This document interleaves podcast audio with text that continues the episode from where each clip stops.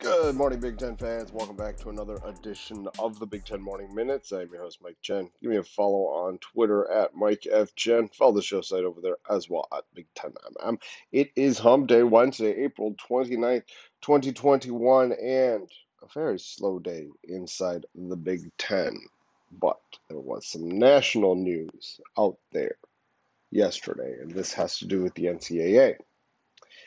This has to do with a terrible decision, in my estimation, as they announced late last night that Mark Emmert, the president of the N C double A, is getting extended. And I'm beside myself here. Uh, you know, I think the job Uh, as the president of the N C double A is difficult, and I get that. Mark Emmert's got a a, a lot on his plate, a lot, you know, overseeing uh, multiple schools and multiple sports. You know, it's not just football and basketball, which is mainly what we touch on here on the podcast, but it's more than that. You know, it's women's field hockey and ice hockey on both sides, soccer for men and women, baseball, softball, the list, swimming and diving, both sides, track and field. The list goes on and on. But I don't think, first of all, that Mark Emmert really handled the pandemic very well. And I think that when you look back and, you know, the dead period, couldn't figure it out, just continued to extend it, extend it, extend it. I've been very critical about that. There, in my estimation, was a way to fight this, to combat it, to give the twenty-ones uh, some semblance of getting back out there and, and getting on campuses, meeting with their prospective coaches, instead of doing this blind. I had a young man uh, slide into my D Ms yesterday and, and tell me, you know, this is this is a difficult decision. He's a, a, a rising senior here in Illinois. And, you know, he told me, he's like, this is a difficult decision. I told him, look, take your time. Make sure that you're picking a school that's not just about football. That if you didn't play football, you'd want to go to. And he's going to get an opportunity to do that. He's going to get get an opportunity as a twenty-two to go to the schools and to meet with coaches in person.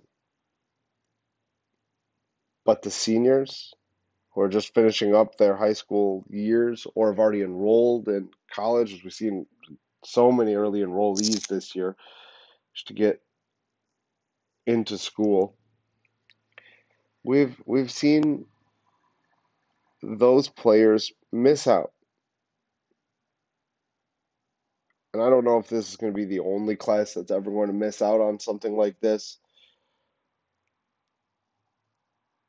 but in recent memory, this is going to be what we remember about the twenty-one class. It's that they never had an opportunity to officially visit anywhere. And it's disturbing to me. You know what else is disturbing? All the videos that came out during the N C double A women's basketball tournament. And the absolute ridiculousness that happened with their facilities. When you look at, at the men's tournament, uh, you know, they were given everything they needed to do. Uh, full weight room. You know, the women were given minimal, minimal options. And the N C double A claimed it was due to space. Well, guess what, N C double A and Mark Emmert? It wasn't about space. That's a lie. It's because you thought that you could get away with giving them the minimum. Look at the swag bags that the women got compared to the men. The men had all of this uh, like a bed full of things that said, you know, twenty twenty-one N C double A tournament, blah, blah, blah, this and that. The women got a couple things with generic logos on them. Really? I, I just, I don't understand this. I don't understand. I, I understand that he has a hard job, and I'll reiterate that again. Uh, we all know the, the the difficult position that he's in uh, makes for a lot of a, a, a lot of questioning about some of his actions. But to me, he's shown that he's been incapable of making the right decisions and really looking out for the athlete. That's unfortunate. I mean, just all you have to do is go back to the the meeting that the three Big Ten players wanted. You know, uh, Jordan Bohannon, uh, Isaiah Livers, and Gio Baker. They wanted to, uh, about the non, not N C double A property hashtag, they wanted to meet Mark Emmert while they were all in the same place, face to face. You know what Emmert did?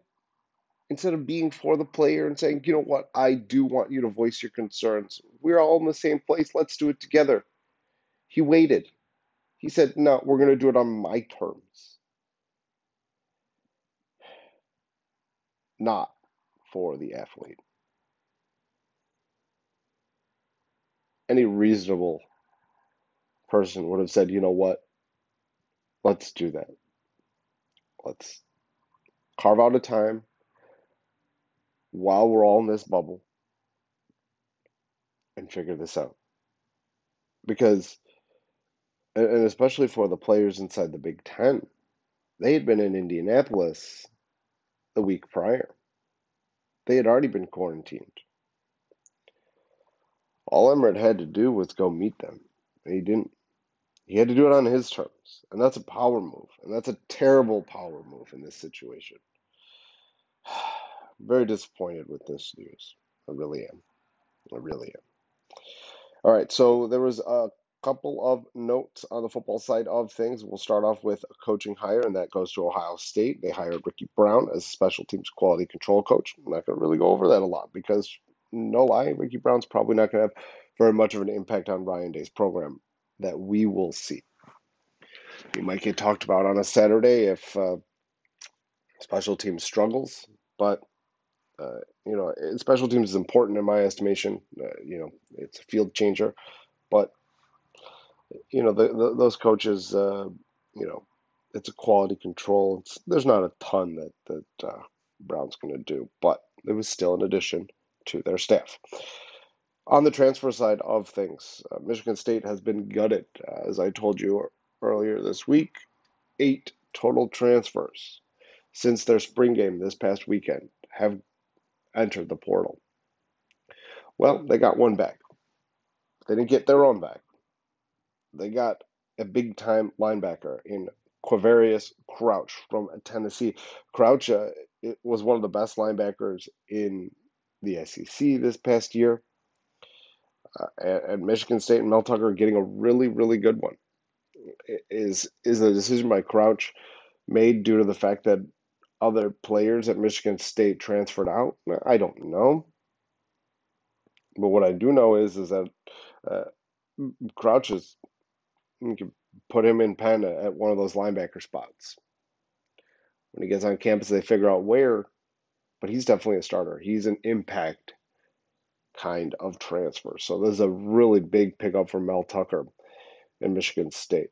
Uh, Maryland saw it go the other way yesterday as their defensive back, Irvin Bird, has entered the portal. Uh, you know, Bird is a bit player, not, not a ton of run, but, you know, again, it's a depth issue. Uh, you know, all these teams are losing these players and to the portal, and, you know, the, the depth is being affected. They're, they're not going to be as deep. They're not going to be able to handle as many injuries and, and be able to get it. Because the guys that are behind them, although you know a guy like Bird doesn't really play a ton, he's still been in the program. He understands you know, the defense and the nuances of it. And, you know, it's just the experience factor. And now you're going to throw in a freshman that could potentially not quite understand everything and is just out there being an athlete. You know, they're they're not as as quality. They're not as good. But, you know, it uh, it is what it is. So, unfortunately, Maryland uh, will see Irvin Bird enter the portal. Uh, like I told you yesterday, we're going to update the twenty twenty-two recruiting rankings because there's been a lot of movement recently on that side of things, and uh, you know, now's about the time that it, it's starting to get real. It's uh, you know, teams are getting numerous amount of commitments, and it, it's a better picture of uh, where other, you know, teams and those teams specifically are headed off to. So the Buckeyes are still leading the Big Ten. However, since I last updated this, they have dropped a few spots. At one point in time, they were the, uh, you know, this is by two forty-seven Sports composite rankings.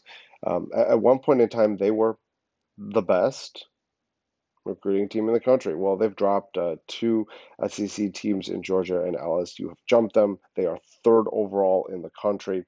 Still a very solid class, obviously uh, losing uh, McCullough the other day to Indiana hurts because, uh, you know, he was one of the best players in the twenty-two class that Ohio State had committed. Uh, either way, Rutgers, with their eleven commits, headlined by quarterback Gavin Wimsatt, they are seventh overall in the country. Seventh.